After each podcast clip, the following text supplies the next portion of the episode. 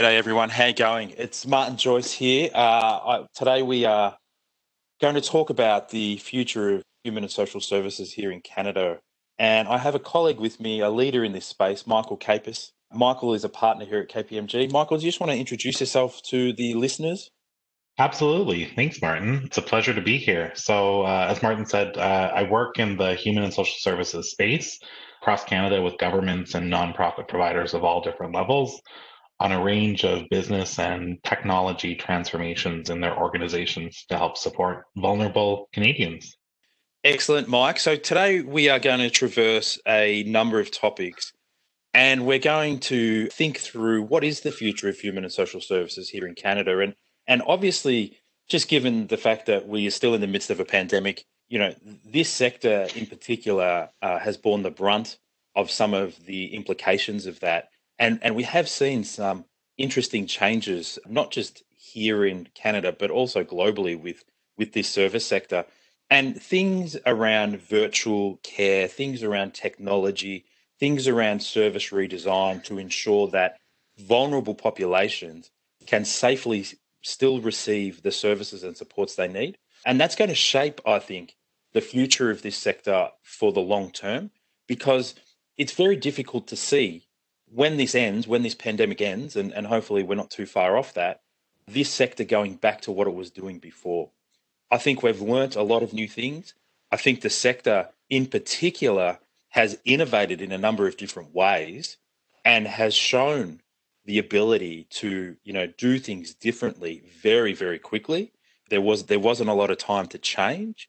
And I think they've shown a willingness to adopt some of these innovations. And so we're going to talk about some of these things, not just today, but over a series of podcasts. But Mike, I just want to ask you the first question, and it's really around when you're thinking about human and social services, the government and the organizations that deliver to vulnerable populations, have you seen a shift in how they view service delivery and their clients? Yeah, I, I mean, I think that's a really good question, Martin. I think, you know, particularly COVID has highlighted a lot of that for organizations. I think prior to COVID, we saw governments and organizations starting to rethink through that. I know KPMG did a survey of human and social services organizations, and eight out of 10 of the organizations that we surveyed said they were making customer centric strategy their priority. And when we talk about customer, we're talking about the clients, the end users who are ultimately served by this, and really putting them back at the center. And I think client centered thinking has always been sort of at the forefront of the sector. But I think particularly it's been more poignant over the, the past few months that we've been living in this new environment. You know, COVID has certainly impacted people disproportionately who live in poverty or who are homeless, and particularly those who were on the fringes of those risk factors before COVID suddenly found themselves living in those situation. So governments really had to respond. And, and I know in Ontario, Ontario launched COVID hubs that really tried to integrate some of the social services to make it easier for people to access assistance programs. We saw a range of different responses across the, the country to homelessness, whether it was governments leasing hotel space that was vacant and, and providing those opportunities for people who were living in homelessness or were fleeing domestic violence to be able to access shelters. Particularly, I think the, the biggest lasting impact from COVID is really the childcare conversation. And I think particularly mothers and working mothers, whether they're single or they work in dual parent families, childcare has become a real situation across the country. Um, I know my own colleagues who who I work alongside uh, struggle a bit with trying to find suitable childcare, and I, you know, I can't imagine people who live in in particular hard hard hit situations, you know, lower socioeconomic um, situations, who can't afford basic childcare or can't afford to take off work. So, you know, responses to childcare, whether that's increasing the level of funding whether that's increasing the level of access to spaces. You know, there's a whole range of things. And I think we saw that with the federal announcement around trying to create a national childcare strategy, trying to move into that direction. I think the last area, just from a customer perspective, is around disability. And particularly disability is is becoming more I would say from a government perspective, there's sustainability challenges around the programming that's offered. Typically, it was created sort of as a patchwork of responses to various policy issues. People are living longer now. We have more recognition of a greater range of disabilities, so mental health being a, a primary driver of a number of disability conditions for people now. And so we have to think about how to how to shift the preventative uh, range of disability services, really around better supporting people as children, and then ultimately, you know, for adults, they're they're more set up for success. And and I think that's about learning about the lifetime trajectories. And I know we did a piece of work with the provincial government around um, mapping the lifetime trajectory of, of children as they move through the disability system. And that was really helpful to understand some of the pain points and barriers that that people face from that that customer centric perspective. The the interesting thing about the the customer centricity is really the personalization agenda, right? Mm-hmm. Where where the service system doesn't respond to the client group as a homogenous group. You know, they all don't have the same issues. They all don't have um, the same impacts as a result of those issues. And it's really understanding that there are groups of people that require a different set of supports at different times with varying levels of intensity. And the service system must respond in that way. And and you know you think about customer centricity and the only way you can figure what those impacts are and how they and, and how a person reacts to them and what they need and the intensity levels is to really understand your cohort of clients that are coming through your door. Yep no, and I would I would totally agree with that. I think it and that comes back to sort of the future of human and social services in terms of understanding the client more, right? Absolutely. And what kind of information do we need to gather and from which different sources? Because we often sort of see them from the social lens come in, but maybe they've attached the healthcare system at some point and particularly in the siloed way that governments are designed, you know, it doesn't give us the ability to see that sort of cross-cutting information of a client and their story mm-hmm. to really help to inform what kind of responses would be best suited to that person's situation. Mm. I guess sort of thinking around the sort of the integration of of human and social services, Martin, what do you think the future of service delivery holds for human and social services? Yeah, look, I, I think the continuation of the of the personalization agenda is a, a big factor in this. How do services respond to individual circumstances? And this this isn't about not having consistency this is really about understanding how can you have the greatest impact on that person at that time. And then and then to your point, how do you get that information? How do you collect that information? And how do you really understand and relay that back to government that you are having this impact? Okay.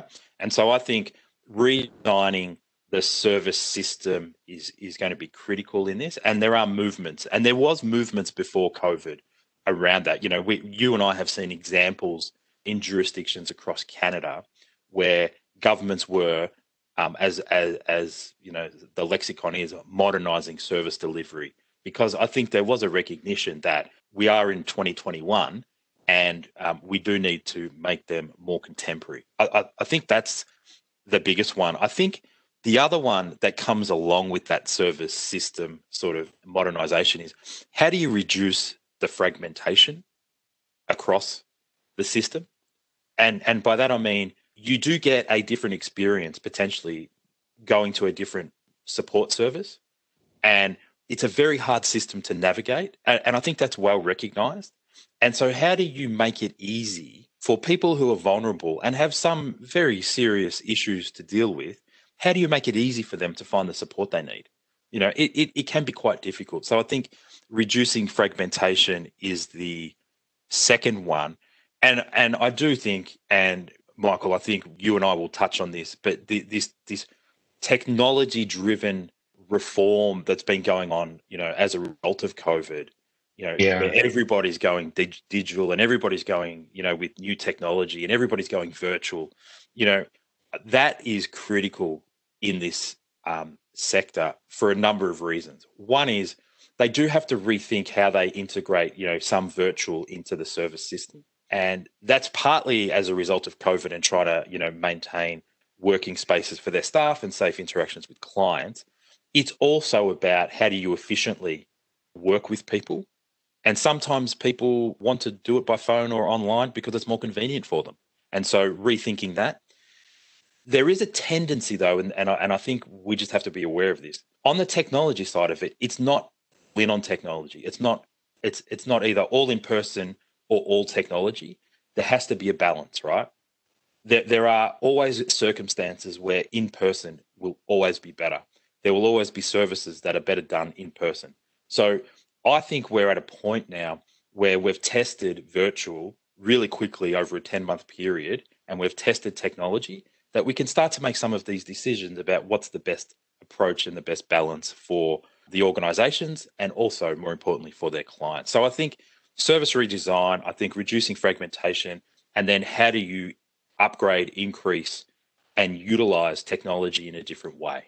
And I, I think you're right hitting on your last point there, just around sort of what the recent situation has, has resulted in. It's resulted in lots of really innovative and rapid thinking around mm-hmm. using technology in different ways, right? Absolutely. And I, I completely agree with you that when we think about modernization, it's not about pushing everything to a website or to an app or to artificial intelligence. There needs to be that balance between, you know, click, call, and come in, you know, the in-person, the virtual, and the and the online, you know, yeah. self-service sort of approaches.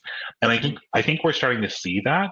I think the human and social services sector, particularly in Canada, has been behind on the technology front for for a long time and i think that this COVID situation has sort of forced the hand a bit in terms of trying to accelerate some of that work.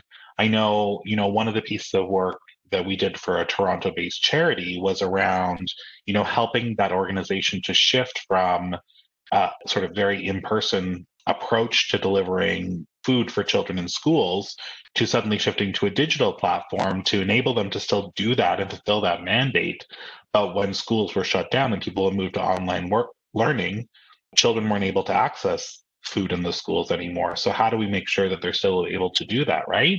Yeah. It's really called into question how we how we have to pivot quickly. And you know, they were able to do that in a, in a really rapid way with, you know, not having to invest in really expensive technology. And I think that's the the other piece of it is the investment side. I think human and social services organizations kind of have this expectation that technology is always going to be really expensive. But you have to balance that technology with with how you change your service delivery model and how you change your organization and maybe your structure as well to accommodate that. I think mobile technologies is going to be the next big wave in the human and social services space, particularly to enable caseworkers to work in the fields more.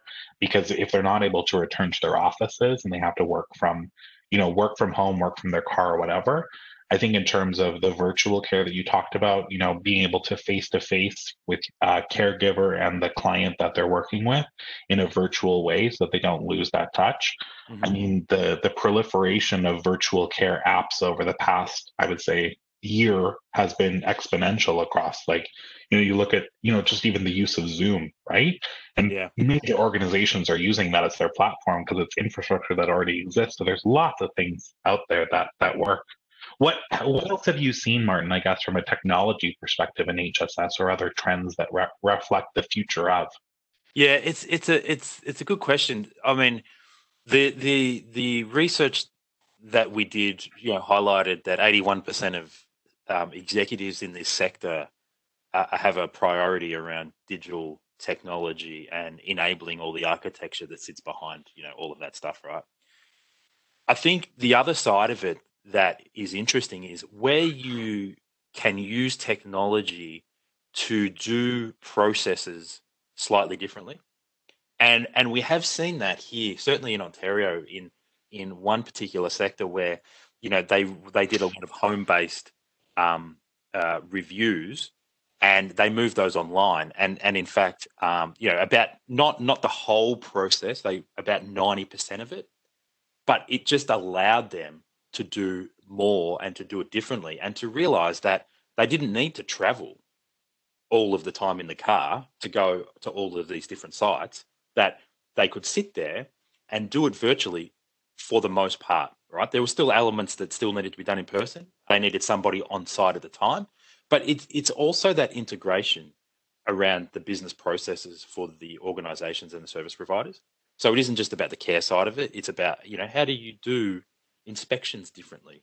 Or, or how do you do intake and assessments differently in, in order to deal with growing demand, growing complexity, you know, and the outcomes that COVID are going to have on the population. And, and you know, once the pandemic ends, that doesn't mean the impacts will end, right? They, they're going to be felt for, um, I'd, I'd say, years to come on a whole range of fronts. So I think that's the other thing that I've seen, Michael, is is organisations have been really willing to relook at you know the operational side of their um, entities as well, um, and and I think that's been encouraging, and people have have leapt into it. You know, we, we've had sessions with uh, stakeholders in this space, and, and they've all said, you know, how quickly that everybody's gravitated towards doing things differently, and nobody um, has put up any sort of protests around no no that, that's the old way. We're staying with the old way. You know virtually everybody has said well we're in this situation. We're going to have to do it differently. So let's just do it differently and figure it out as we go. And and the point about going back to the old way i think the longer this lasts the less chance that's ever going to happen right? Yeah absolutely. There was just one more thing i think that's happened here too and i think this is more on the human side of it is I think if if you can call a positive in a pandemic, but I think it has shown the value of the workforce in this space. You know, mm-hmm. the value of personal carers and the value of foster carers and the value of you know people who are working on the front lines with vulnerable groups day after day after day.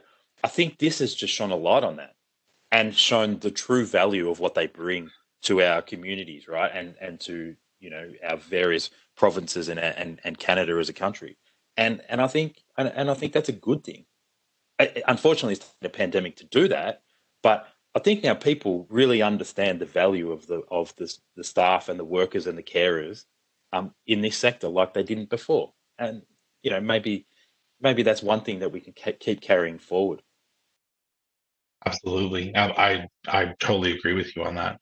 And maybe as we wrap up, Martin, yeah, maybe. I'll just point out that uh, we've just recently published uh, The Future of Human and Social Services. So it's a publication that really talks about how organizations are thinking about building connected enterprises. So building on that conversation we were having around integration and reducing fragmentation. So you know, if people are interested, there's lots of great examples in there that are based on inputs from global leaders in the HSS space across across Canada and around the world and, and include some examples and even just things that that they're thinking about and some of the concerns that they're having. So I'd encourage our listeners to to pick up the publication and and, and flip through it and read through it. Absolutely. Excellent. Uh, on that note, Michael, we might wrap up um, and give everybody back their time. Uh, it's been a pleasure, everybody uh, hopefully, you found some value uh, in this podcast. Um, hopefully, the ideas resonated with you and the, and the discussion. This is the first one. We are going to do a series of these uh, talking about the future of human and social services, and we'll focus on some different topics on each one. Um, and if you ever have any questions, feel free to reach out to Michael or myself at any time. Thanks. Thank you.